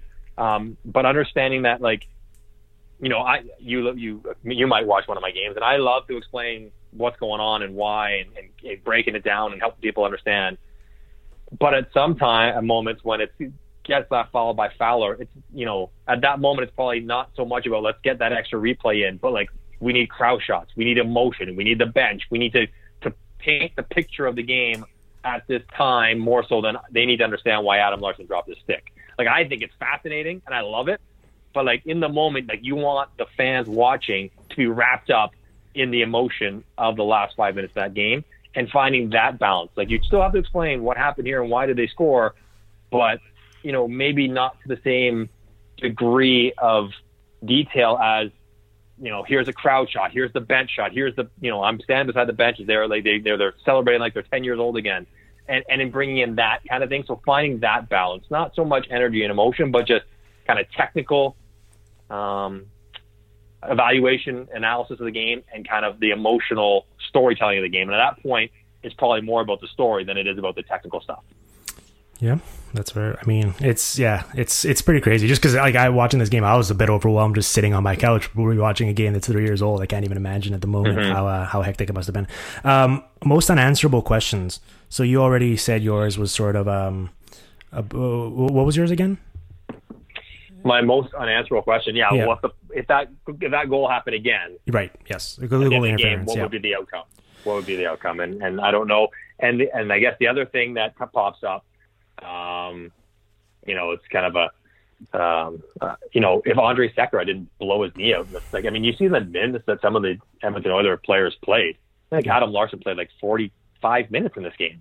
Yeah. So Sekera was a you know a, a decent defender on that team, and I thought when David when Benning went down, I like I thought he separated his shoulder. They were down two defensemen in the first five minutes. I'm like, oh my god, this is going to be a nightmare. I don't remember this, but Benning came back and played a ton. But um, you know, the other end, like if Sekera is there, you know, does his, does his experience, does his kind of his poise perhaps result in a different end to that game?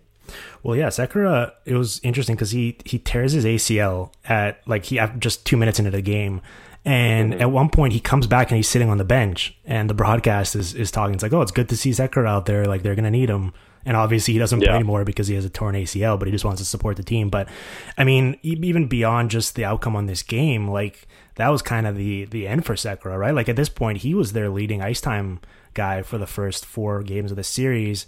And after this, he plays 36 games the following year, 24 the year after, and then he just gets bought out in the summer of 2019. And like he was a very important player, making a lot of money for this team. So that was a big one for me. It was which fan base is more bitter reliving this moment in time? Because on the one hand, I know it's still a really sore t- subject for Oilers fans. Uh, because they feel very aggrieved and justifiably so, as we talked about, because of how this game Yeah. wound up turning out. But I think, like for Ducks fans, it must be really tough just looking back at the team they had, considering what they have now, and sort of how the decisions. I mean, obviously, like attrition and father time taking its toll on Perry and Kesler is one thing, and that's going to happen no matter what. But then, just when we talked about the blue line, what's happened since with that, and some of the decisions they made and trades they made, like it must be really tough as a fan going back and reliving this. Part of it is glory days, but you know this team had its questions and had its flaws and didn't ultimately win a cup. So it's not like you really remember this era fondly. So I think for Ducks fans, you're rewatching this and you're just sort of lamenting what could have been and just sort of the misery you're kind of stuck in now as a fan. Yeah, I mean, I think the Oilers fans are still probably livid about that call at the end of the game. Like I think they're like they're legitimately sour, thinking like like we could have had our shot, like we could have gone out there. Who knows what? And we know this. Like who knows what happens when you get through, you know, a round or two. Like there's no there's no reason why Edmonton could not have won a Stanley Cup that year. I mean, you just don't know. Um, I, you know, they weren't that good, and you know the injur- injuries, but you just don't know. And so they are, for sure, still irritated. I still see occasionally, you know, a picture of Kesler with his hand inside Talbot's pants, like inside his knee, and and people are like, I don't understand how that like there'll be a goalie review call during this past season, and it will be called goalie interference, and then some Edmonton fan like, how is that goalie interference when this? And they'll do a screenshot of Kesler like diving onto Talbot. So like three years later, they're still drawing on it with frustration, and, and I understand why. I think for Anaheim, it's really you know, this year would be lumped into the, this and the previous, you know, three or four as a, you know, disappointing because they weren't able to do it when they had a really good team. I don't know if this, you know, this playoff run or watching this game would make them think more fondly of a, you know, this was a cool game where they won, but just I think all of them, they, I think they thought they were better in a lot of these games, or not games, but a lot of the series. They they mm-hmm. they should have won these game sevens. They should have beat Chicago at home. Um, they were good enough to, even though they might not have played well enough in that game. I, I just think that whole half decade um, a run of excellence will be just kind of remembered as a bit unfulfilling because they were never able to quite get all the way over the hump. Certainly, and you, uh, it's a good lesson. Like one of my unanswerable questions is also like, what lessons can future teams learn from where things went wrong for the Ducks, where things went wrong for the Oilers, and in sort of maximizing on the cheap years of Draisaitl and McDavid. But for that Ducks yeah. team, it's like it's what we talk about with the Lightning now, where you know if you have a playoff failure, but you still believe in the quality of your team, you can't let it fully dictate your decisions in terms of making drastic mm-hmm. stuff happen in the summer. And for them, going hiring Randy Carlyle, uh, sort of doubling down on you know Bieksa and Kesler, and like like they.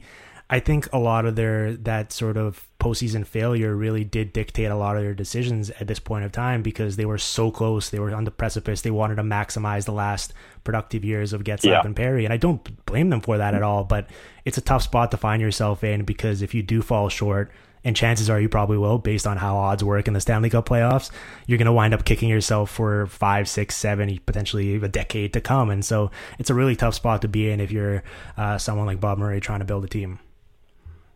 Yeah, trying to see the big picture, trying to appreciate the small picture, trying to manage. I mean, they like,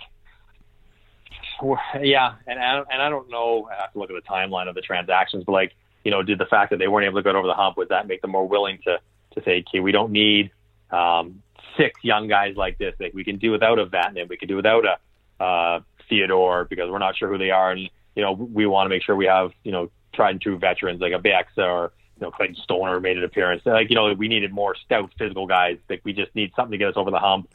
Um, you know, not maybe appreciating what they had because if you give me Gibson and those six defensemen, like I don't need much else. I mean, really, like you can build the rest of the team around it to be good year year in year out still and be a Stanley Cup contender. If I could have those six defensemen that played in that game and John Gibson today, and, mm-hmm. and so that like I guess that will be the unanswerable question or whatever you want to call it. Just what could have been. I mean, for this team, but also just for that back end. If Gibson's to me one of the best goalies in the world. Those six, had they continued to develop on the curve they're on, would be you know the best top best six defenseman core in the league, and you give me that foundation, and you're going to have a lot of success. And and they're not there at all anymore. They're they've kind of like you know recycled the entire thing, and and they're nowhere near what they maybe otherwise could have been. Any other unanswerable questions, or is that it? Um, yeah, I think that that's. Uh, How much is John Gibson hating his contract? Yeah, well, I don't know, but you know what? I don't feel bad for that. Just like I watch the Bulls, I don't feel bad for Scottie Pippen. Right. Like you want the security. Like everyone should be smart enough, or you should have an agent that's smart enough. Yes. Like if you want security and you don't get, uh, you know, you're probably going to leave some dollars on the table. and you have to be willing to accept that and not complain about it. I love the quote in the Last Dance. Jerry Reinsdorf was like, "You sign a contract, I don't want to hear from you." Yeah. Again, until it's right. over. And I'm like, I if I ran a team, I would kind of want to run it that way because I give you you don't get it both ways. I'm not going to come cut your contract unless it's a football team. I'm not going to cut your contract if you play crappy. I'm not going to give you a raise if you play well. That's how this works. You want security, you take the discount and you don't get upset about it. So I'm hoping that John Gibson, who makes whatever 5.8, is saying yes. I could have made more. I deserve more. My market value is more, but this is what I wanted at the time, and I'm going to have to be happy with it until it's over. Yeah. Well, I think he's making six four. Like he's making good money. I, I just, six four. And I always like my my man. Then we kind of get off on a tangent. But Daymond Langkow, who hmm. I play with in Arizona, I think he went to arbitration three years in a row with three different teams: Tampa, Phoenix, and Philly. Tampa, Philly, then Phoenix because he's like, I can't get the term. I'm not going to sign for less than I think long term. I'll just keep going to get what I deserve until I get finally that big contract. And he got it with Calgary, a five year, five million dollar a year deal. But like that's a guy who understands it. I'm not. I'm not going to be happy with anything less than my market value on a long term deal, so I won't take it. So sign shorter. So Scottie Pippen, I don't feel bad for you that way. You're being a little bit whiny about your contract. Do you? uh Did you ever go to arbitration, or do you have any any? uh like like I, uh, good war stories of, of guys just I, being upset that their teams trashed them trying to get a better deal? Well, I filed for arbitration one time in Arizona. I had led the team in scoring, goals, assists, points, all of it. Uh, but the year prior to that, I had been injured and played on the fourth line and only had like 27 points in 50 games. So a far cry from the 65 I had in my platform year. So I filed and you exchange briefs and I joke with um, whenever I see the the Coyotes guys uh, because Laurence Gilman, because he was the assistant GM, and I have the brief. I still have it in my house where they called me not my my year where I led the team in scoring, but the year prior. They said he was one of the worst forwards in the NHL, and I'm like, wait a second, guys. Like, I don't know if that's true. I mean, I had a bad start. I played with Mike Sullivan. We didn't cross the red line, but like, come on, I wasn't one of the worst in the league. I was plus whatever that matters at the time. Had 20. Anyways, so I, I, I wasn't bothered by it, but I filed and I'm like, well, I guess we're going to go. If they think I'm the worst forward in the NHL, then we're going to have to go to this. And, and in true Canadian fashion, as I went the morning of my arbitration, um, I was in the law firm waiting upstairs. My agent who went downstairs to get some coffee ran into the Coyotes guys, Cliff Fletcher, Mike Barnett, Laurence Gilman in the Tim Hortons. And nice. they started talking. Does, Mike want to do this? And my agent Pat Morris, one of the best, like, yeah, he's totally good with doing this. Hmm. and because I was, I was excited. I had a good case. I was whatever. I was fine with it. I was 30. I wasn't going to get my feelings hurt. And they said, well, you know what? What about this number? And they literally worked my contract out on a Tim Hortons napkin. Oh man, that's very Canadian. Yeah. So somewhere in my files, I have this brief, and I think I have the Tim Hortons napkin. Not so, bad for one of the worst forwards in the league. Yeah, exactly. Two one year, two point three or whatever it was. Yeah, exactly. Uh, I do chuckle. My my comparables for my arbitration case were like Patrick Marleau and and Marcos, like pretty good players. Yeah. I'm like, okay, I'm dragging myself up a little bit here. Yeah, not bad. Yeah, it, it's it's tough. I remember on uh, the first year William Karlsson had in Vegas when he scored the 40 goals and it was like he was going to go to arbitration. And that's a tough one because if you're building a case for the team you're saying listen he had a high shooting percentage. We don't yeah. think he's that good. He was lucky. And that's like a pretty tough thing to hear as a player where someone's saying that you didn't fully earn every single goal you scored because sure. it's just luck was on your side. Like you're, you're not trying to hear that case. No no but you can get over it when you get a four million dollar award. Yeah not bad. Um all right apex mountain. I think like cam talbot is the most apexy yeah. Apex Mountain guy right. that I've done on the show. Like he was on another level at this point in time. Yeah, that, like the whole year, right? Like he played a ton of games and he was incredible in this game, and and it just seemed like you know he was the real deal. Like he was it. I mean, he was the backup coming out of New York. He had some good numbers in behind Henrik Lundqvist. They made the deal to get him to Edmonton because they needed a starter, and he and he showed them to be correct. And you thought this guy is going to be a top, whatever, eight goalie. That kind of that's your elite group. He's going to be that going to be that for a, for a long time. And yeah, he was. I think he was consensus. I don't like. I don't. I know it's hard to evaluate goaltenders, and we can talk about the you know the merits of paying them a lot of money. But I don't think anyone really thought that he wouldn't be pretty good for a while. And um, I don't know if he's ever been better than he was that year, that playoff run, this game. He was just amazing.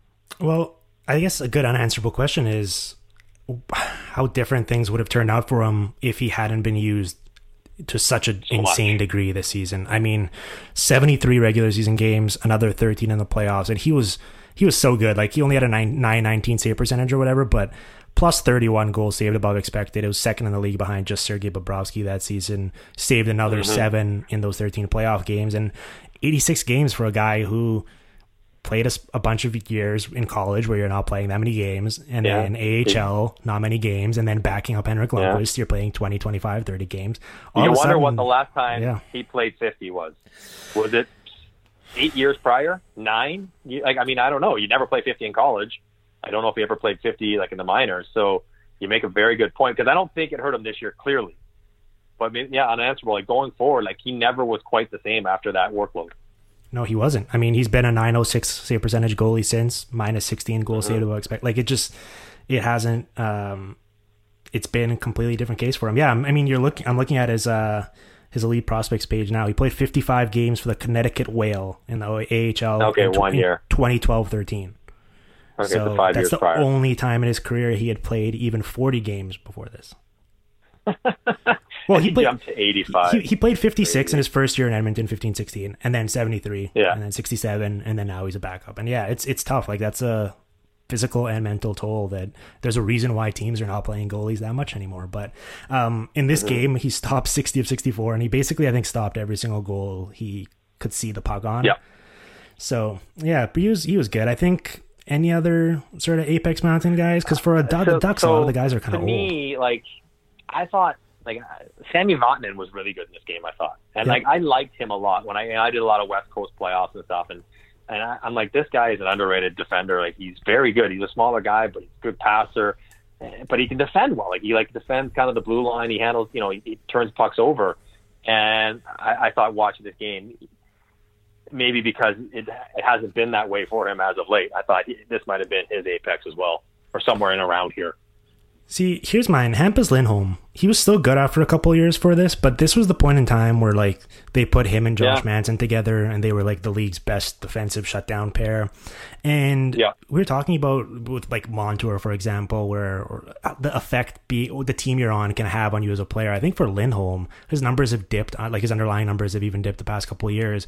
But he strikes me as one of those players where like if he's on a good team with smart players who know where they're supposed to be, like he's that much better because he sort of thrives off of that. Whereas now he's playing on this young team with a bunch of unproven guys where it's just kind of learning the ropes, and it just I, I don't think that's like the the most optimal uh, environment for his particular skill set because he's not this like Erik Karlsson type of dominant guy where he's just going to take the puck and do it all himself. He's Yeah. sort of he's a supporting player, but man, like I look at him yeah, it hasn't really been talked about that much because he's a good player, and I don't see why Anaheim would want to move off of him. But he has two years left on his deal. It's his age twenty seven and twenty eight seasons, only five point two million per.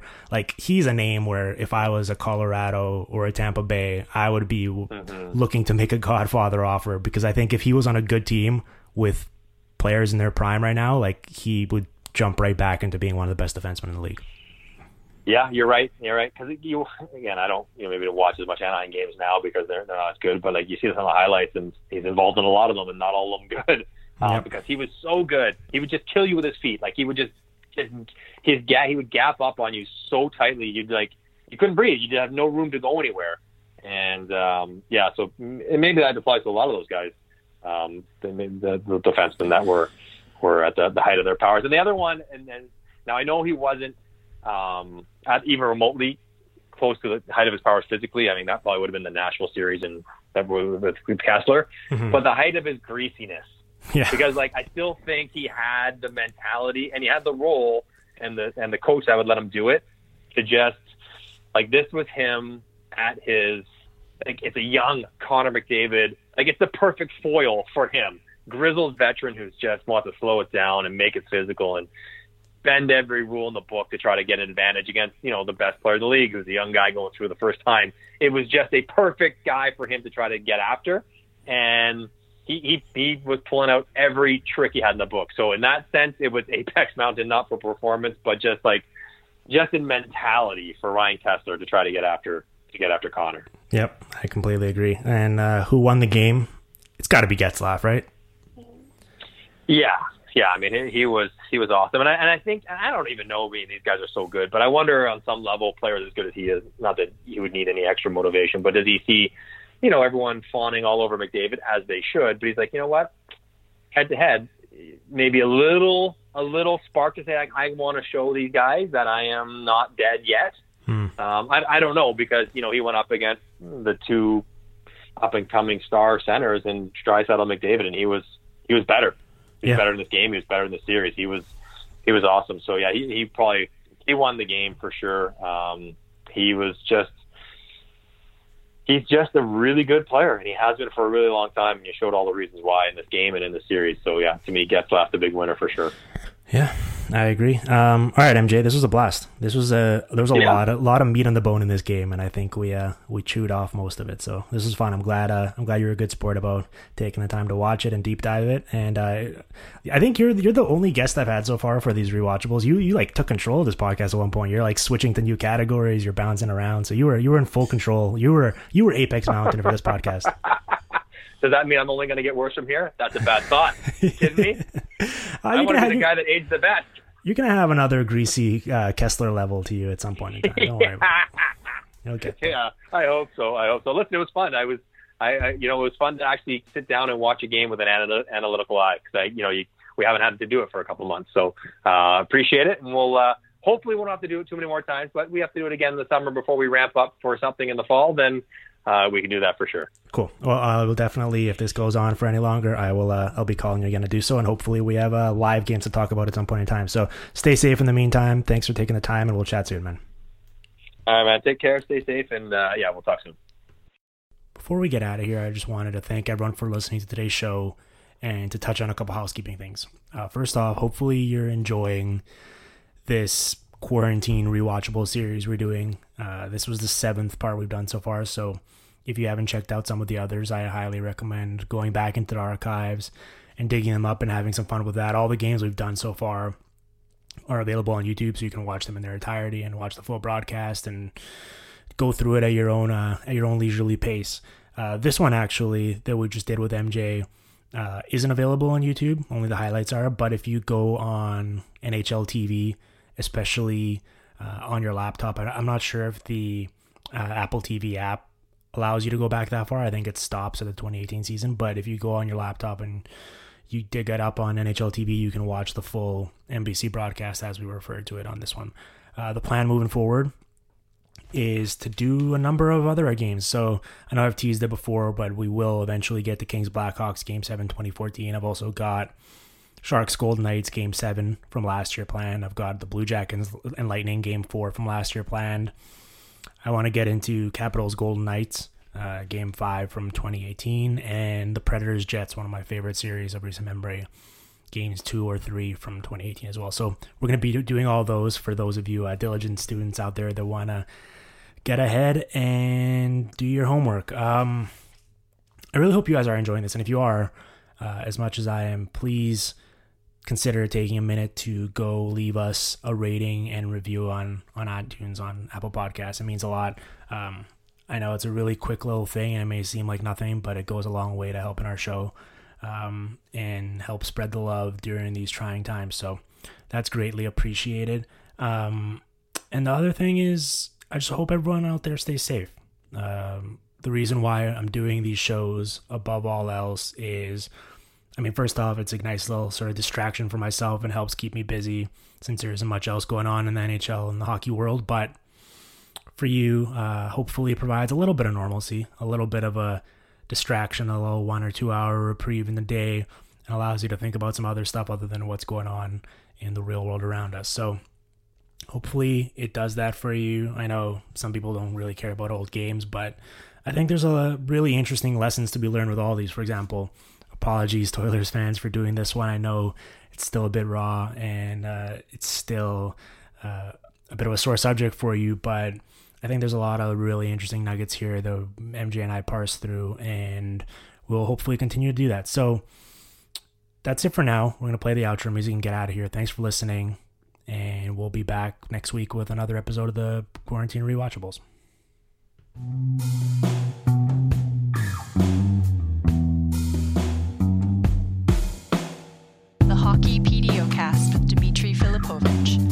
On Twitter at Dim Filipovic and on SoundCloud at soundcloud.com slash hockeypdocast.